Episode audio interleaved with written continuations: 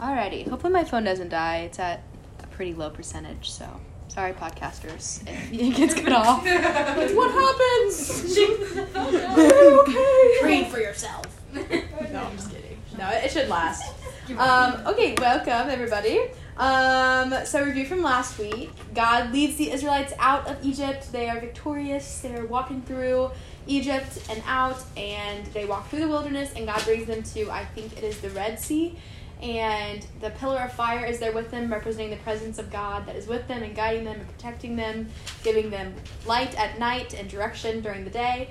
And then God hardens Pharaoh's heart and tells Moses that he's going to send Pharaoh after him, um, and he's going to uh, basically display his glory once and for all in a very big way. And he does. He splits the sea in half, and the Israelites walk across on dry ground. And then when the pillar of fire lets the the Egyptians through, they come through the the sea, and the sea closes in on them. And then Pharaoh dies, and basically everyone there knows that God is God. Um, so God got the glory, and we talked about how God always works in really different, in really mysterious, unusual ways. Um, like all throughout Scripture, that's what He chooses to do. He works He works in ways that are so unusual for His glory, um, which is really cool to talk about and really cool to see. Um, and this week we're starting at chapter fifteen. So just like picture the Israelites looking at the sea. Their enemies absolutely defeated. They are officially free from slavery. God has just done this wonderful like miracle and they're just staring at the sea and then Moses leads the people in worship because that's what you do when God does something amazing you worship um, and there's something really cool about songs right like a lot of you in here are musicians like Delaney and Elise and Kayla you guys all are like you love music and you love to sing um, and there's something really cool about worship that stirs something in our heart right um, so right now what are some of your guys' favorite worship songs like what's a song that really resonates with you right now everyone pulling up their phones The commission by Cain. the commission by Cain Yeah, Shane is my mine's good. come forth. you must perform it now I'm just kidding. She goes, I have to on my phone. I to to. I I like Cain too, and I like the one called Come Forth. come forth I don't know Cain Oh, it's so good. I I showed it to Brooke. I yeah have to listen to it. Um, mine is Just as Good by Chris Renzema. Oh. I said that to Maddie. Or So Holy. Holy Holy. It's it, it it's sung in general, but specifically the one by Hillsong. okay So good. Love that song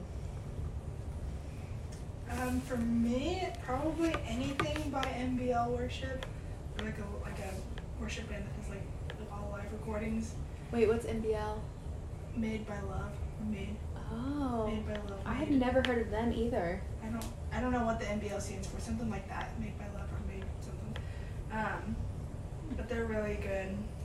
Um, but the specific song is One King. I shared it this, past Saturday at Coffee and Conversations. Um, that's one of my favorites right now. um I have a playlist that's like a lot of songs that like aren't exactly like worship songs that you would sing on Sunday. They were like just like I don't know, singer songwriter songs. And I love the song Burnout by the Beauty Initiative within Focus. That's like their name. A beauty initiative within Focus. It's called Burnout and it's so good. Literally cried the first time I listened to it. Yeah, so songs have this like really cool ability to stir something inside of us. Like I don't know if you guys have ever been I mean, I'm sure you guys all are there on Sunday mornings, like you're in worship with surrounded by other believers and you're singing and like maybe a song really speaks to you or helps you see God more and it makes you just like want to lift your hands or cry or like you know, it just stirs something within us and like Delaney and Elise, you guys lead worship frequently, so you understand that more than anyone, and then you get the opportunity to lead people. So here, Moses is like the leader um, that is leading them in worship. So um, I'm gonna just read the song for us, and um, yeah, you guys just picture being the Israelites after God did this, and then singing this song as praise to the Lord. So just like picture that in your mind as I read this. Uh, then Moses and the people of Israel sang this song to the Lord, saying, I will sing to the Lord, for he has triumphed gloriously. The horse and his rider have thrown into the sea. The Lord is my strength and my song. He has become my salvation. This is my God, and I will praise him. My father's God, I will exalt him. The Lord is a man of war, the Lord is his name. Pharaoh's chariots and his hosts he cast into the sea, and his chosen officers were sunk into the Red Sea. The floods covered them, and they went down into the depths like a stone. Your right hand, O Lord, glorious in power. Your right hand, O Lord, shatters the enemy. In the greatness of your majesty, you overthrow your adversaries. You send out your fury, it consumes them like stubble. At the blast of your nostrils, the waters piled up, the floods stood up in a heap, the deeps con- congealed. What in the world is that word? In the heart of the sea. The enemy said, I will pursue, I will overtake, I will divide the spoil, my desire shall have its fill of them. I will draw my sword, and my hand shall destroy them. You blew them with your wind, the sea covered them. They sank like lead into the mighty waters. Who is like you, O Lord, among the gods? Who is like you, majestic in holiness, awesome in glorious deeds, doing wonders? You stretched out your right hand, and the earth swallowed them. You have led in your steadfast love the people whom you have redeemed. You have guided them by your strength to your holy abode. The peoples have heard, they tremble. Pangs have seized the inhabitants of Philistia. Now the chiefs of Edom dismayed, trembling sizes the leaders of Moab. All the, Ca- all the inhabitants of Canaan have melted away. Terror and dread fall upon them because of the greatness of your arm. They are still as a stone. Till your people, O Lord, pass by, till the peoples pass whom you have purchased. You will bring them in and plant them on your own mountain, the place, O Lord, which you have made for your abode, the sanctuary, O Lord, which your hands have established. The Lord will, the Lord will reign forever and ever. Um, and then basically it like breaks off into a different part of the song, and then Miriam, Moses' sister, comes in and sings like a nice ending. And she says in verse 21 Sing to the Lord, for he has triumphed gloriously. The horse and his rider have been thrown into the sea. So it's like a really cool picture of this amazing worship service that's happening at the edge of the sea, praising God for what he's done. Um, so looking at this song, it says a lot about who God is. What are some of the things that it tells us about what who the Lord is?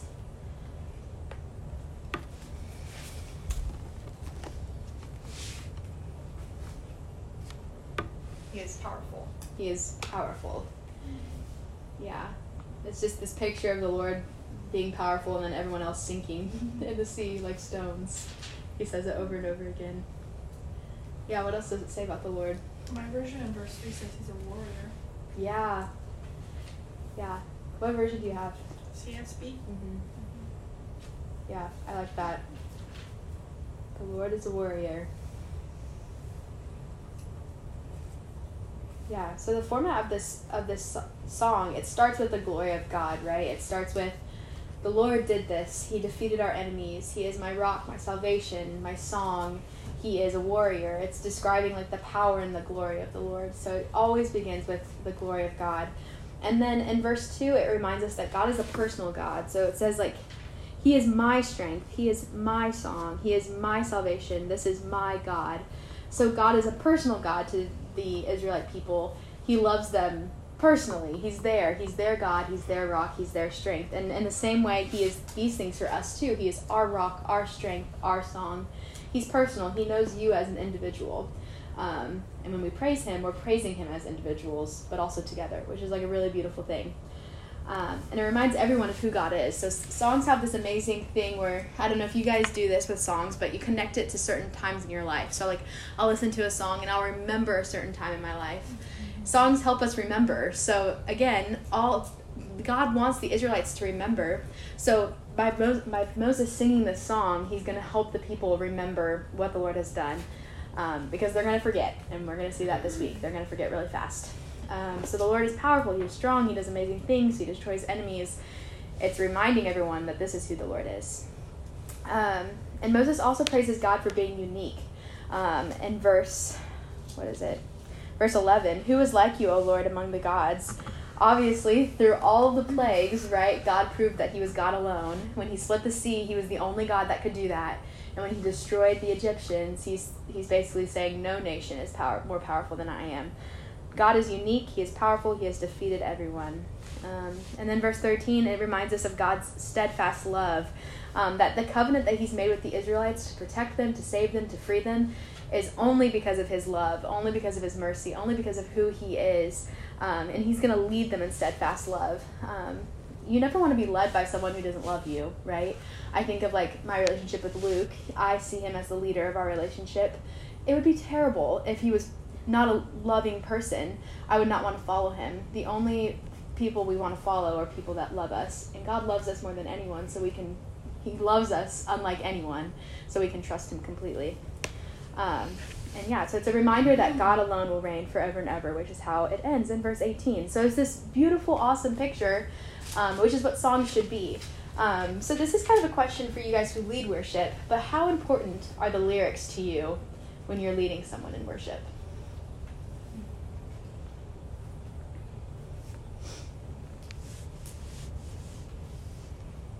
Rephrase that question. Rephrase it. Yeah.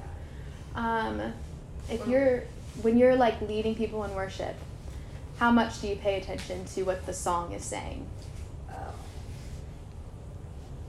I would say. Oh, go ahead. Sorry. um, I mean, I think I would.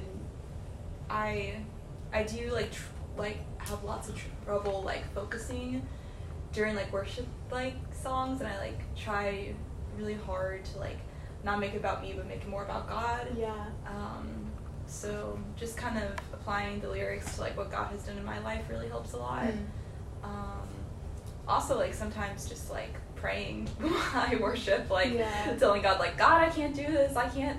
I can't like. I can't even like pretend to worship. Like I just I don't know. Huh, Um, yeah. But like there are definitely like lots of sweet times when I just like trust in God's goodness and like don't really care about like what anyone else thinks of me and just want God to be glorified in that moment. Because like honestly, I could sing as loud as I want to, as good as I want to, but it would be so much better if God just got on the stage and just showed everyone His glory. I'm like, God, why don't you come up here? I, I'm the one singing up here. Like this is crazy. But um, yeah. Yeah. I mean, He doesn't like. He's like, I want to choose you because you you chew my glory. I'm like, no, I can't. Yeah. but um, yeah, just just glorifying God and thanking Him for everything He's done and just Mm. making it all about Him. Yeah. Yeah. Which is hard sometimes to do, I'm sure, when everyone's looking at you and you're like, oh, glorify him. Go at him. Look at him Please him. look at him. Don't look at me. Yeah. It's so much better. It's a heart thing too. Like I struggle with the same thing, and a lot of times it's just because my heart is not fully in it. If your heart's not fully in the words that you're singing, it's easier to get distracted. Mhm. And I found for me, it's a it's a song thing too. Like you were saying, like different songs for different times in your life. Mhm. There's some songs that I like. I'm asked to lead, and I lead them, but I don't connect with them as much as other songs. Right. Yeah. If that makes sense. That does make sense. But I think we were talking about this a few weeks ago in a small group, some of us were, but like, if personally, if I don't focus on the words, then I know that my heart is not in the right place. So the words are really, really important to me. Hmm. And that sounds so silly, but like, Yeah. No, it doesn't sound silly. The words should be important. Because the words are what are declaring something about God or declaring something about what He's doing. Um, so, yeah, um, worship is really important, right? And what we're saying when we worship is really important. And that's why it's so important to have a God centered perspective when we're worshiping. Um, so, I encourage you guys that your favorite worship songs, take a moment this week and look through the lyrics what's the what's the song talking about does it say the word i and me more than it does god because i look at a lot of like the worship songs that sometimes we listen to and you will notice in some of the songs that it never mentions god that much or like what he's like or who he is it mentions a whole lot about us and so like our worship if it's going to be centered around god i encourage you to find songs that point to him that point to christ um, because worship does something to our hearts. It either forms our hearts towards God or it forms us more to like a me centered faith, which is like no no zone, right? We don't want to be in a me centered faith. We want to be in God centered faith. Um, but yeah, worship is powerful, which is why Moses ta turns to the Lord in this amazing time of freedom. Um, so now they're in the wilderness, and the wilderness is like testing time. I was reading a commentary that called this Wilderness University, which I thought was clever, but it was from a commentary, so it's not like not from my own brain, but Wilderness University. So God's going to take them through a series of trials and tests to grow them, to tell them that He's God, to help them see that He is God. Um, and you will see time and time again that every single time the Israelites fail, but God never stops loving them. Um, so the first crisis we come along in the wilderness, they're walking through the wilderness, they're singing worship songs, and then they're like, "Oh, I'm thirsty. Are you thirsty? Did you pack water?" like, no, my Nalgene ran out. You know, like it's like like all the water that they packed, if they packed any water, is probably gone. And then the quickest way to die is of thirst. Mm-hmm. we- the human body can only go three days without any water, and then you're die, and then you're and then you're die, and then you die. Mm-hmm. Um, so like this is a crisis. They have no water, and then they come to this stream, and the water is bitter, so it's un- it's unable to be like drunk. I don't. Mm, is that the right grammar? It's unable to be Drink. drank. It's un- yeah, drinking. I don't know. It is not able to be. I would just avoid the word. I could be like, you can't consume it. You- it cannot be consumed. Um, so I I looked up some facts about water, um, as any teacher does when you teach about water. But sixty percent of the human body is water, and the brain itself is composed of seventy three percent water. So this is just my moment to get on my pedestal and say that if you have headaches and you're not drinking water, drink water, and then your headache will go away. Because if your brain is made of 60, 73% water and you're not drinking water, It won't happen over like in a day. You have No. to keep doing it. Your Yes. body is a body of patterns. Yes. So keep drinking water. Yeah, so I know I know some of you, and I know you don't drink water, so please drink water. yeah. Okay, well, this has been a problem since like high school. I know this is water. Oh, good. Let's put that up. You- I've been you've so changed. much better the last couple weeks. um, so the Israelites have no water. They're thirsty, um, and they start to complain. So looking at verses 24 and 25, um, it says, And the people grumbled against Moses, saying, What shall we drink? And he cried out to the Lord, and the Lord showed him a log, and he threw it into the water, and the water became sweet. Um, so the people, of course, turn to Moses. He's the leader, and they are complaining to Moses. They're like, "Where's our water?" Um, and Moses turns right to God right away. He doesn't even talk to the people. He's like, "Okay, Lord, what do I do?" Um, which is should be so encouraging to us because anytime we face a crisis, anytime we face anything in life where we're being like threatened or we're in danger or we're just confused about a situation, we can turn right to God and trust that He'll take care of us. And God tells Moses what to do right away. He says, Take this log and throw it into the water, and immediately the water became sweet. So God tells ex- exactly what Moses to do.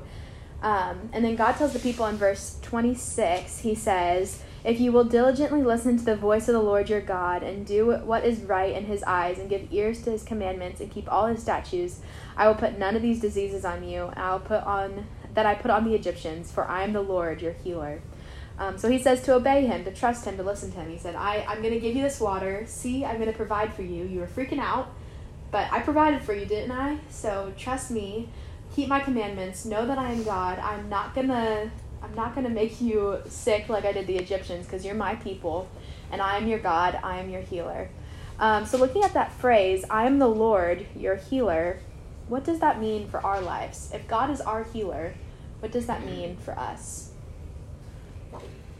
Or I guess what does that mean to you when you hear that? That the Lord is your healer? Well, I think like for me, like I I tend to like get really like upset whenever I hear about like terrible things like happening in the world, like Mm. like all these like awful things that like happen at your work, Maddie, and like and like all the awful things that like happen like on the news and everything that's happening like um in in oh, like I guess Ukraine, yeah Ukraine, yeah. and all that, and just like all these like stories that like people say, and and it like it makes me like kind of forget that God's there, but I think and forgetting that God's there is like really discouraging a lot. Mm. Um, but just like reminding myself that like He's already like provided purification for sins, and that this is just how His way of like cleanse like cleansing the world, and when He comes back, it's all just gonna go away. Like how you always say, like He will dry every tear from our eyes, and I Mm. think just reminder of like the gospel message in my heart is kind of healing from that discouragement that we get. Um, Yeah, that's good. Using the gospel as like kind of a healing balm. on Yeah. Yeah. yeah, Yeah. and for my sin too. Yeah. like I do get discouraged about my sin too a lot. Yeah. So Me too. Me too. Yeah. What else? The Lord is your healer. What does that mean for you? I mean, I think it obviously is like will heal Hmm. physical ailments or anything like that. Yeah. But also, like healing is the process of making something complete in whatever way it needs to be completed Hmm. now, right? So like making it whole again, making it complete again, or finished or whatever. Hmm. And that is what the Lord does. Yes. like Yeah. even in a really awful situation or stuff that's not fun, like Mm. he's the one that will complete it. That will, you know, bring it full circle or Yeah. use it for his glory or show you, you know, what it was for. I mean, you don't get to see what it's for, but he's the one that Yeah. pulls it all together, I guess. Mhm. Yeah. In addition to what Elise said. Yeah. No, that's really good too. Like he, no matter what brokenness you experience personally in your life, because we all experience some level of brokenness, he promises that he's the healer of that. Yeah, that's good. Yeah. Yeah, he heals our sin, right, which is our biggest, our biggest sickness is our sin. So he heals us of that. He heals our brokenness. He heals us physically. When we walk through grief, when we walk through breakups, when we walk through hard situations in our life, He's the one that's going to heal us. Um, he's the one that's going to help us. Not always like that pain is going to go away, but He's the one that comforts us in it and and slowly, like, you know, brings us back to where He wants us to be. Um, and He heals the Israelites' thirst, so He also provides for like our actual needs. So like, He heals our financial problems. He heals our actual sicknesses sometimes if that's His will. He's the great physician um, and yeah which was my next point. He's the great physician. He's the great comforter. He is our healer the only one that we can trust. So we have to run to him. Um, so god is testing the israelites in the wilderness over and over again. And he's building their trust in him um, which is crazy because you would think that they would trust him completely at this point i mean he just like divided the sea for them and remember that they have this pillar of fire this cloud right following them every, everywhere they go which is like the presence of god with them yet they still struggle to believe that God is going to provide for them, which we will see again, and then this is the next part. Um, but another point I wanted to hit on is that the water that the God blessed the Israelites with was sweet, right? That's what the text says. It says that the water was sweet. The Israelites didn't really deserve water in the first place because they grumbled and complained and didn't trust God. But God was so merciful to them that not only did He just give them drinkable water, but He gave them sweet water. Um, so it tasted good. It was refreshing. It was like actually enjoyable to drink. This is like a major act of grace on God's part. Um, and God's grace is sweet, right? We don't deserve forgiveness. We don't deserve to have this relationship with God. We don't deserve to be forgiven of our sins, to have one day have every one of our tears wiped away and be in heaven with the Lord. We do not deserve that, but the grace of the Lord is sweet and good, and it refreshes our souls, and it's going to carry us through eternity.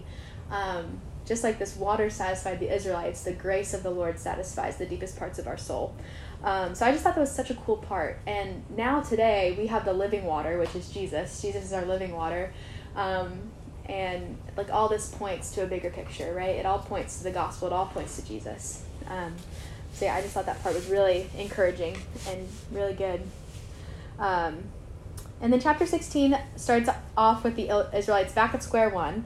God has just blessed them with water, and then now they're hungry. Now they're like, okay, great, now I got my thirst, but I ran out of food and I'm hungry. Um, and let's see, yeah, in verse 2, the whole congregation of the people of Israel grumbled against Moses and Aaron in the wilderness. So the whole congregation is complaining. So imagine 2 million people complaining. I would want to quit if I was Moses. I'd be like, can I put in my two weeks, God? Like, I'm done with these people.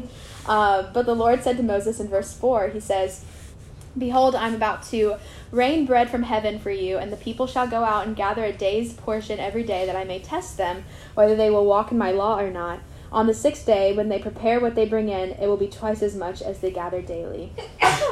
Um. Oh, I was going to read something else. Oh, yeah, sorry. Going back up to verse 3.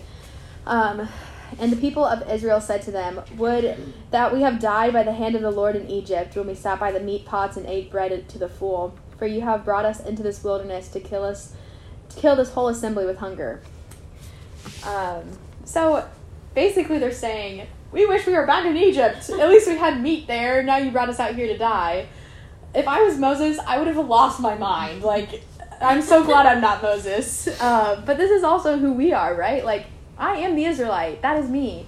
Um, in my pride, I like to think that I'm so much better than them, but I'm not. Like, they they complain and they want to go back to their old life, even though they've been rescued from it. Um, so, this same thing that they do, how they look back to the life that God had saved them from, how do we do that too? Or do you find yourself doing that ever? Ask the question. Yeah. Um, let me try to find it in my brain. Once I say things, it's just like woo. They going back to the life Yeah. God saved, or they Yeah. the life God saved them from this awful life. How do we do that? mm, yep. Maybe going back to sin because you're more comfortable with it. Yeah. That's what I was thinking. Yeah. Sin that used to be part of your old life. So it's like easier to go back. Yeah. Yeah. Even though he's shown you, like, let's Mm. not do that. Yeah. Like, Life is so much better without that. Yeah. Yeah. Or even if it's not sin, like looking back on past circumstances. Mm. So like as a practical example, um, when I was pregnant with Luke, we like started the process of buying a house, but then with finances and whatever came through, they were like, "Are you going to be back at work for thirty days? If you if you're not, then your income can't count, and this and that and the other and whatever." Um, and long story short, we didn't get the house, and so if a good example of it would be if today I was like, "Oh my gosh, house prices are so horrible. If we had Mhm. just figured it out and like." worked and I would like if I had just stayed longer, if I had worked longer, then we would own a house and we would be sitting on all this equity in the bank because of the hou- house is like, oh my gosh, why didn't we do that? You know, and that's not Mm. good. And the reality is that we're in a house that's literally the exact same floor plan as the one that we were going to purchase. what? Lord already provided. Why would I be complaining about this? This is Yeah. ridiculous.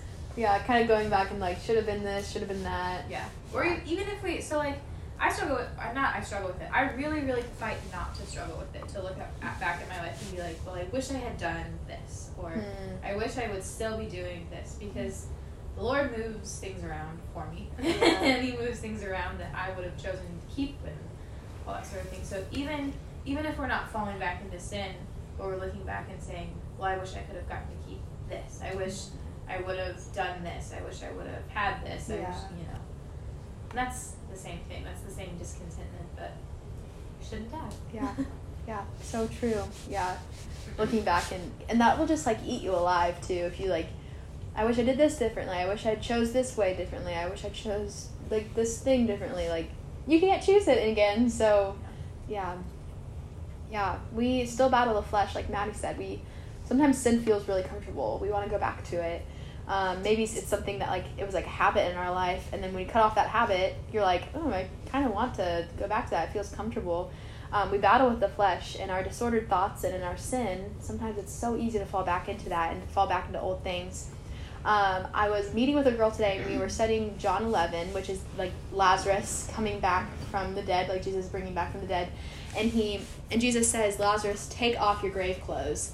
And so he's like, Lazarus, you're not dead anymore. So take off your gra- your day your grave clothes. You know, like you are no longer a dead man. You're a living man. So you need to put on real clothes. Take off your your grave clothes because no living person's gonna be walking around with grave clothes on. And so in the same way, we're called to strip off anything of our old life and put on the new life. Which in Colossians three, if you're looking for a good passage to study, that's an excellent one. Um, it tells us all the things we're supposed to put off. This should be no part in our life. Um, it lists a bunch of different things, and then it tells us to put on the things of the Lord, which are co- kindness, compassion, um, all those things, the fruit of the Spirit. It says to put off this, put on this, like you're dressing yourself. Um, so we're not supposed to go back to our old life, which is what the Israelites want. They want to go back to Egypt because they have food there, um, but they've forgotten all the things that the Lord has saved them from. Um, whew, sorry. Um, so yeah, take off your old life um, and put on your new life, which is yours in Christ. He has saved you from your sins. So why would you ever go back there? Um, we have to remind ourselves of that always, because sometimes sin like sounds really nice. It's like, oh, you had so much fun last time. Do it again, you know, and like, or this will satisfy you, or like just this one last time, and you never have to do it again. It's a liar, right? That voice is a liar. Um, it's gonna steal your joy. It's gonna steal. Um, it's gonna make you feel so bad afterwards. Like it's just never worth it, right? Um, so, what do you guys think we should do when we're tempted to run back to our old life or any old sin?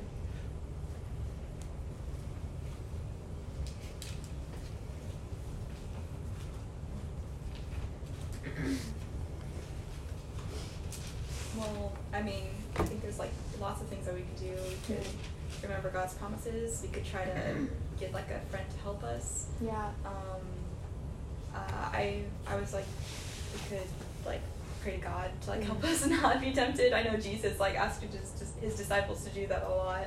Yeah. Um, Yeah. yeah. Yeah. Jesus does ask them. He's like, please pray so I don't fall into temptation. Like, Yeah. what the God of mm-hmm. all creation is asking for help in prayer from human Oh. beings. Well, no, Jesus didn't ask God. Jesus told the disciples to ask him. I don't know if Jesus did that though. Did he? I don't know. Oh. I don't think I've read enough of the Gospels. Oh. I thought it was like in the garden. He was like, please pray. Or maybe he's praying that they wouldn't fall into temptation. No, he I don't remember. he asked the disciples to pray that they won't be tempted. I don't know. Oh, I don't you're know. right. You're right. But Jesus is tempted, like, right? He uses the word of God to combat that temptation. Um, so, yeah, when we're tempted, there's a lot of things we could do, like Elise said. And we all know those things. We just don't always want to do them. Um, so, we have to discipline ourselves and kind of force ourselves to do them sometimes. Um, but looking back at verse 4 and 5, um, the Lord says to Moses, Behold, I am about to rain bread from heaven for you, and the people shall go out and gather a day's portion every day, that I may test them whether they will walk in my ways or not.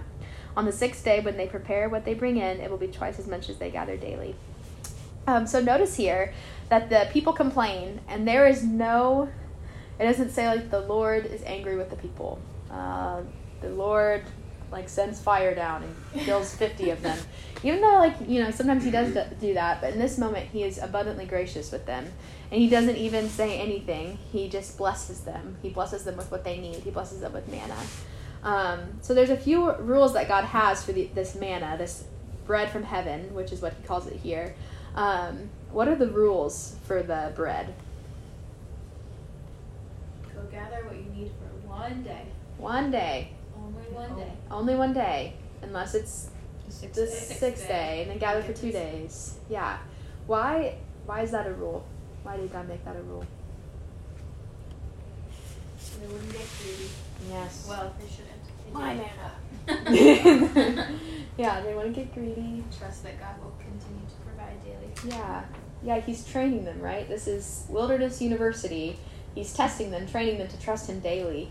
Um, we don't need God some days, and then some days we don't need him. We need him every day, equally. Every minute, sometimes. All the time, we need him. Um, we need him to satisfy, to fulfill us. And the Israelites needed to learn this. They really needed to learn this that they needed God every single day. They can't turn from him, they have nowhere else to go. They have to go to heaven. To heaven. I read the word heaven in my notes. they have to go to God. One day they might be in heaven. um, but uh, so obviously we don't get manna raining down from heaven every day, even though that'd be really cool if we got bread from heaven every day, but we don't. So what is our manna? What is our daily bread from the Lord? This. The Bible. The Bible is our daily bread. The Word of God is our spiritual food, and we need it every single day. It's like our sustenance. Um, it's what gives us energy, life. It's what reminds us of who God is. It's what gives us the encouragement to keep going. Um, this week, I was so discouraged yesterday morning. I was like, um, I just was in a really low place, and the last thing I wanted to do was pray, and the last thing I wanted to do was read my Bible. And I had a whole work day ahead of me, and I was like, there's no way I'm going to be able to do this. There's no way I'm going to get through this. And I opened my Bible, and I read one psalm, and I prayed, and the Lord sustained me. And He does it every day. So He can do it for you. So if you're in a low place right now, if you are discouraged, if you are weary, if you are worn down, if you feel like you can't make it one more day, read the word. Like it works. It sounds like like I know sometimes it's not what you want to hear. Like go read your Bible. But no, like seriously, like read your Bible. It's the word of God. It's the word of the Creator who made you. It's your daily food, and you need it. Like you need it so bad. Um, so I just I like just plead with you to make sure that you're reading it daily and that you're talking about it with your friends and that you're praying over it um, and just eating it like you're eating your breakfast. John Piper has this cool like thing that he lives by where he says no Bible, no breakfast. So if he's like in a rush in the morning, he's like, all right, no Bible, no breakfast. So I'm going to read my Bible. If I don't have time for breakfast, or if I don't have time for my Bible, but I have time for breakfast, there's an issue. So I'm like, and John Piper is like, sometimes he's a bit like, you know, like serious, but I do think that's a good rule to live by. Like, if you don't have time for breakfast, if you don't have time for the Bible in the morning, then maybe you shouldn't have breakfast and just read the Bible So that or eat it at the same time. that podcast that you sent me a while ago about like motherhood or whatever. Yeah. So there's this mom, and she reads the Bible to her kids every single morning at breakfast. And some days she like we'll put bacon in front of them and say you can't have the bacon until we read the Bible. Yes. Um, but she's like, I need to build good habits. How am I gonna do this? And so she has a friend that plays or that played the piano. and She had to do her piano scales or whatever for 30 minutes every day, and so she didn't like it. She didn't want to do it, and so she would like go to the bathroom and leave the timer running and whatever. And so that friend, to this day, and she's like an adult and she's married and she's like real adult life. Anytime she hears scale, she's like, I have to go to the bathroom because your brain associates stuff like that. So this woman is like, I do nothing throughout the day, if we don't get our schooling done, if we don't get cleaning done, if we don't get anything else done throughout the day, first of all, I know that my kids have started their day with the Lord. I know that I have fed them the bread of life. I know that I have fed them the word of God. And my hope is, and she like giggles while she's saying this, my hope is that eventually my kids will like associate it that you start your day with Jesus. Yeah. Yeah, she like even says like I hope they smell bacon and want the word of God. Yes. Like she's Yes. like, like training them to dog where they salivate Yeah. every time you do a whistle. And her voice, I don't know if you thought this, her voice is the most joyful voice I've ever heard in my life. It's like joyful Like- and sincere. yeah, joyful, like, sincere, and calming. And I was just like, I, I want to meet this woman. She's my favorite one in that whole podcast. Yeah. Every time her voice comes up, I'm like, oh my gosh, what's she gonna? Yeah. And it's a it's a really cool podcast. It's for moms. I can send it in the message. It's, it's for so moms, but it's like so good. Yeah, it's about like the gospel and motherhood, but it's so good. But yeah, so true. It's our daily food. And if you have to eat your cereal as you're reading a psalm, do it. It's okay if you get a little milk or coffee on your on your Bible. Um, uh, so looking at verse 13 through 21 yeah so this is like when this is when the manna is like all happening. So verse 13 in the evening quail came up and covered the camp and in the morning dew lay around the camp. And when the dew had gone up there was on the face of the wilderness a fine flake like thing fine as frost on the ground. When the people of israel saw it they said to one another what is it for they did not know what it was. And moses said to them it is the bread that the lord has given you to eat.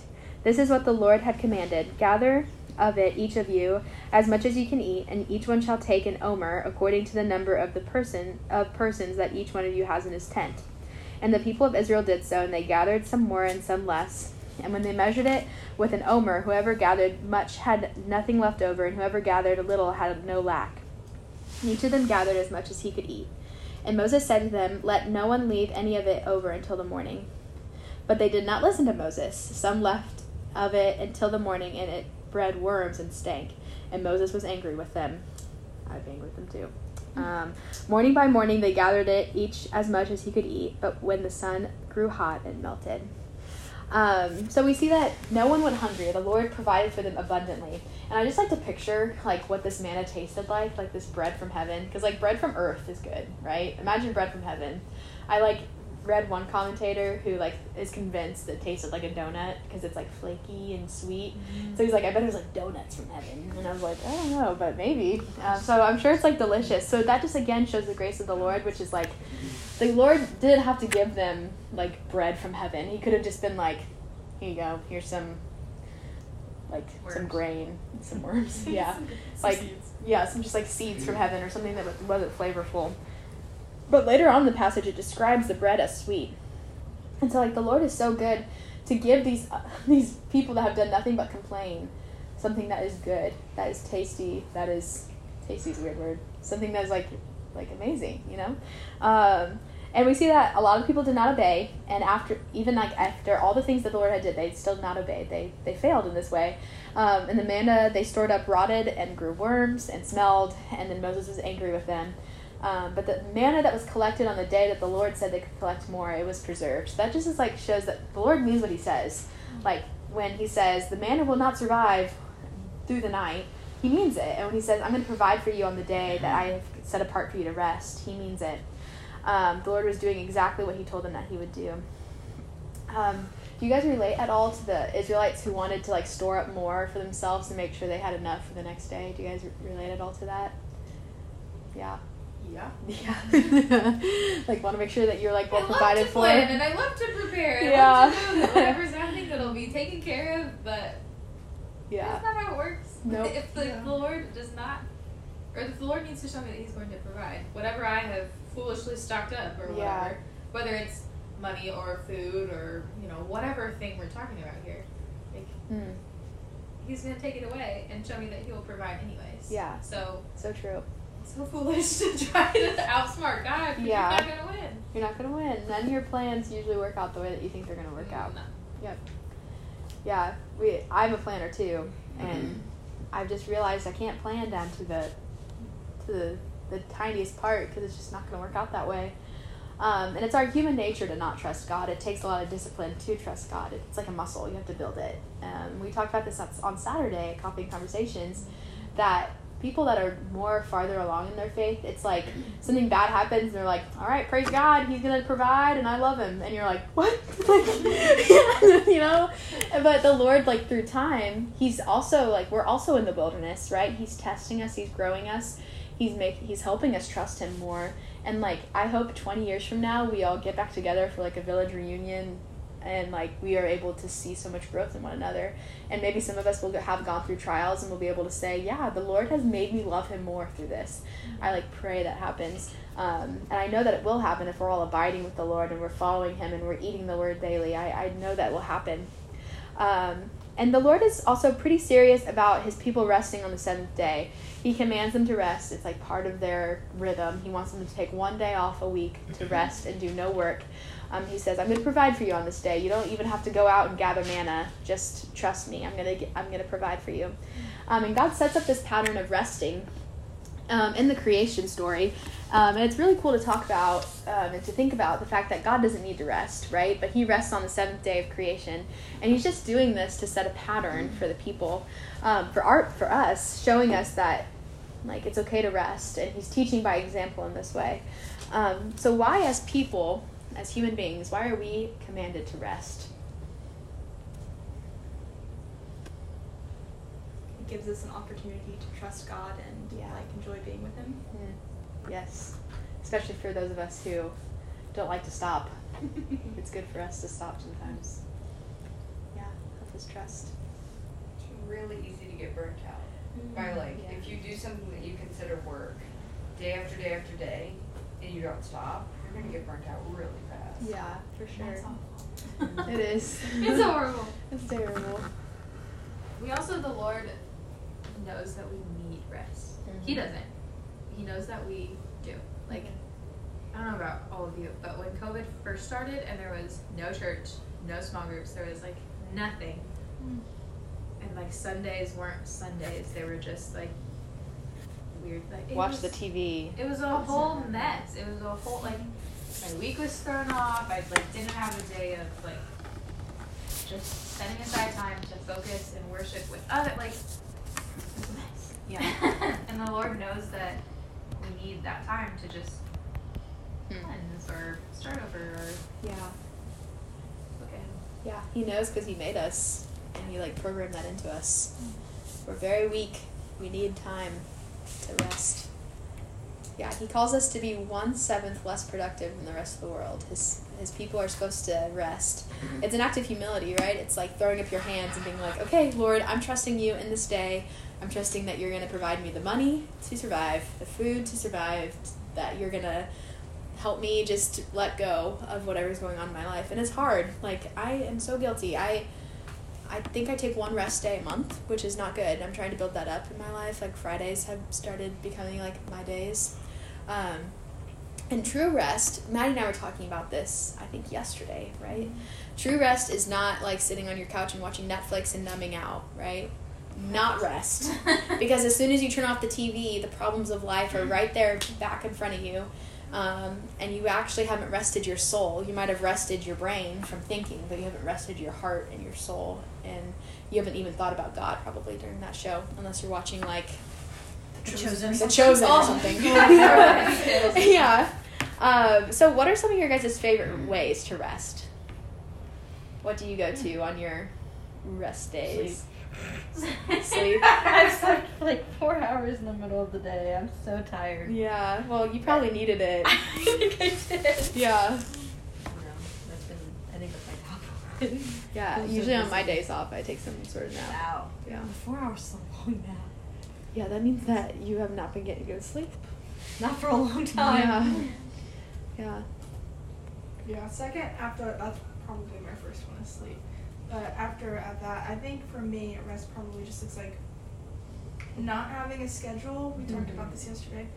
Um, but also not necessarily being at home. Like yesterday, I I had the day off and like I hung out with Carly Hembry, and then I came over to Riley's for like a weekly like discipleship day, and um, I just like spent the day like out of the house, but with no like set schedule necessarily, Yeah. which was restful because I wasn't worried about being here or being there or like just stuff like that, Yeah. and that was really restful for me. Yeah. And then like you're still like moving and doing things that are relaxing. Mm-hmm. You're not like shutting down. Yeah. Yeah. Yeah. I know Elise, you've started doing something in your business, which I admire so much. Do you mind if I tell people? Oh, do you want to tell people what you did? Sure. Yeah, do it. well, I mean, you guys know like I've been trying to like find different ways like to grow closer to God, and I've been praying about that a lot lately. And I was like, God, I just want to know you better, and I want to find more ways to just rest in you and just understand your faithfulness and, and, and study your word. And He just made it very obvious to me, like through His word and through like just different like sermons I was listening to, and just by different like types of like convictions and stuff. Like He was like, you could take a Sabbath day. You could just like not have any work on Sundays. So now I just don't book any weddings on Sundays, and I just Yeah. spend it with my church friends and taking lots of naps. it's really, really nice. Yeah. And those days are so sweet too. Like I'm so mm-hmm. happy that like he told me about it because like it's just it's so sweet, and I love having it. I feel so much more energized like throughout the week. Yeah. It's great. Yeah, that's awesome. And I think that it's so cool because weddings only happen Friday. Friday, Saturday, Sunday. So when you say no Sunday weddings, you're taking a big risk and running a business that's all about weddings. Because then, like, out of the three days, you're only two thirds available. But like, the Lord's gonna provide and bless that. And my business is all about him. Yeah. Like that was another thing like that he was convicting me of. Like you gotta make this like everything in your life all about me. I was like, okay, let's take Sundays off. Yeah. so at least that's what he said. Yeah. Oh, that's so cool and like so encouraging that, like, if like none of us run a wedding business, so if we can like we can surely take one day a week off too, when there, we have so many other days that we can work. Um, and I love that you said that you want to make your life all about Him because that ties into our next point, um, which we need a rest day helps center our life all around Him, right? Um, so all these all these things revolve around Him. We praise Him, we look to Him, we rest in Him. It's all about Him. We were created for Him. We were created to know Him, to follow Him, to glorify Him, to be with Him for an eternity. That's why we were created. So we're supposed to cling to Him. Um, and forming a rest day is all about forming a day that looks to the Lord. Um, so don't form your rest day around Netflix or Instagram Reels, which I am tempted by daily. um, form it around taking time with friends and getting coffee and talking to your friends about the Lord and going on a walk and praying and taking extra time or uh, if you're a mom and can't get away, like doing something that's like actually enjoyable for both of you guys and um, yeah, you know you know how to rest well with you and Luke, I assume. I'm getting better at it. I'm Yeah. like you. I'm like go go go. This is what I'm supposed to be doing. This is what I'm like scheduled to do. So Mhm. rest looks rest is hard for me. Yeah. But it looks different when you have people to provide for and care for. Yeah. Like resting where any of you are in life. This might sound hurtful if you're in a just if you're struggling to rest, but it's not hard to take because you you just have you're accountable for yourself. That's it. You don't have a little mouth to feed. You don't have all this stuff. And so I don't mean to be offensive or hurtful by saying that, but when you have someone else to care for, you have to kind of reinvent what rest is in your life and how you understand a rest. Because like Sundays are days where I like still do laundry, mm-hmm. still do dishes, but if I'm like, oh, this is like a chore, we don't want to do it, then I'm like, we don't need to do it today. We'll save it for tomorrow because I'm, this may be lame, but I enjoyed providing for my family in those ways. So it's not heavy for me to throw in a little laundry. It's not heavy to do some dishes, but like if something becomes not joyful, I'm not serving, I'm not loving my family or giving to my community in some way, like, mm-hmm. okay, this is not for Sunday, we'll save it for later. Yeah. Even if that means that my counters look horrible by Yeah. Monday, mm-hmm. like Yeah, I'm sure the Israelites on their rest day, their house wasn't very clean. Well, so most often, so in Jewish culture, they take a day called preparation day. Mm-hmm. So the day before Sabbath, they do all the cooking, they do all the cleaning, they do all the whatever, and they get their they prepare everything in their lives for the Sabbath, so that they're not living in a house with a bunch of dishes and Yeah. all that. And I tried to do that for a little while, and it was really nice when I tried it. I actually was like, okay, Saturdays or whatever mm-hmm. day before, I was like, okay, we're gonna really, really work at this and really try it. And it was so nice because I didn't have to do anything on Yeah. Sabbath. Like even joyfully do anything. So I Mhm. might go back to that because that was Yeah. also nice. Yeah, that sounds really nice. Yeah. Um, Hopefully I didn't offend anybody. I didn't mean to be offensive. no, No. Because I know that resting for yourself is hard. Yeah. But But it's good to build up the habit now so that one day when you have a baby, it's easier. I think about that all the time. Yeah. I mean, I'm not ready to have a kid, but I'm always like, man. But it's so it's so important to learn Mm-hmm. things about yourself. How do I rest? How do I need time with the Lord? Like if you are a night Bible reader, then you need to know that about yourself. If you're a middle of the day Bible reader, you need to know that about yourself. If you're like you need to know these things about yourself. Like the foundational pillars of what keeps your faith strong with the Lord. That's what we've been talking about for weeks. You need to know it about yourself so that when there's changes, when there's a husband, when there's a kid, when there's a home, when there's more things, you know what you need to make sure that the Mm. Lord is still the center of your whole life. Yeah. Yeah, that's a really good point. So start practicing. So start practicing. yeah, so my encouragement that I'm going to leave with you guys is just to um, praise the Lord more for who He is. Um, to try your best not to grumble and complain like the Israelites do, but to trust and, pro- and that God will provide, and to look for ways to truly rest this week. Um, and to eat His Word like you're eating manna. Like, do it every day. Um, and yeah, that's all. Um, I'll pray for us, and then we'll jump into prayer requests. Uh, dear Heavenly Father, Lord, thank you so much for who you are, that you're a God who demands all our praise, but it's also such a joyful thing to give you praise, and that's where our, our true joy and our true life is found. And I thank you that um, you're a God who cares for us, who is patient with us, who blesses us with things um, that we don't deserve. Um, and Lord, that you give us things that are good and sweet and enjoyable, even though we don't deserve them. Lord, help us have eyes to see those things and to praise you more in them. And I just pray for all these ladies, God. I just pray that um, you would give them a craving for the word, that um, that every single day of their lives would be marked by them depending on you and trusting in you and knowing that you're God.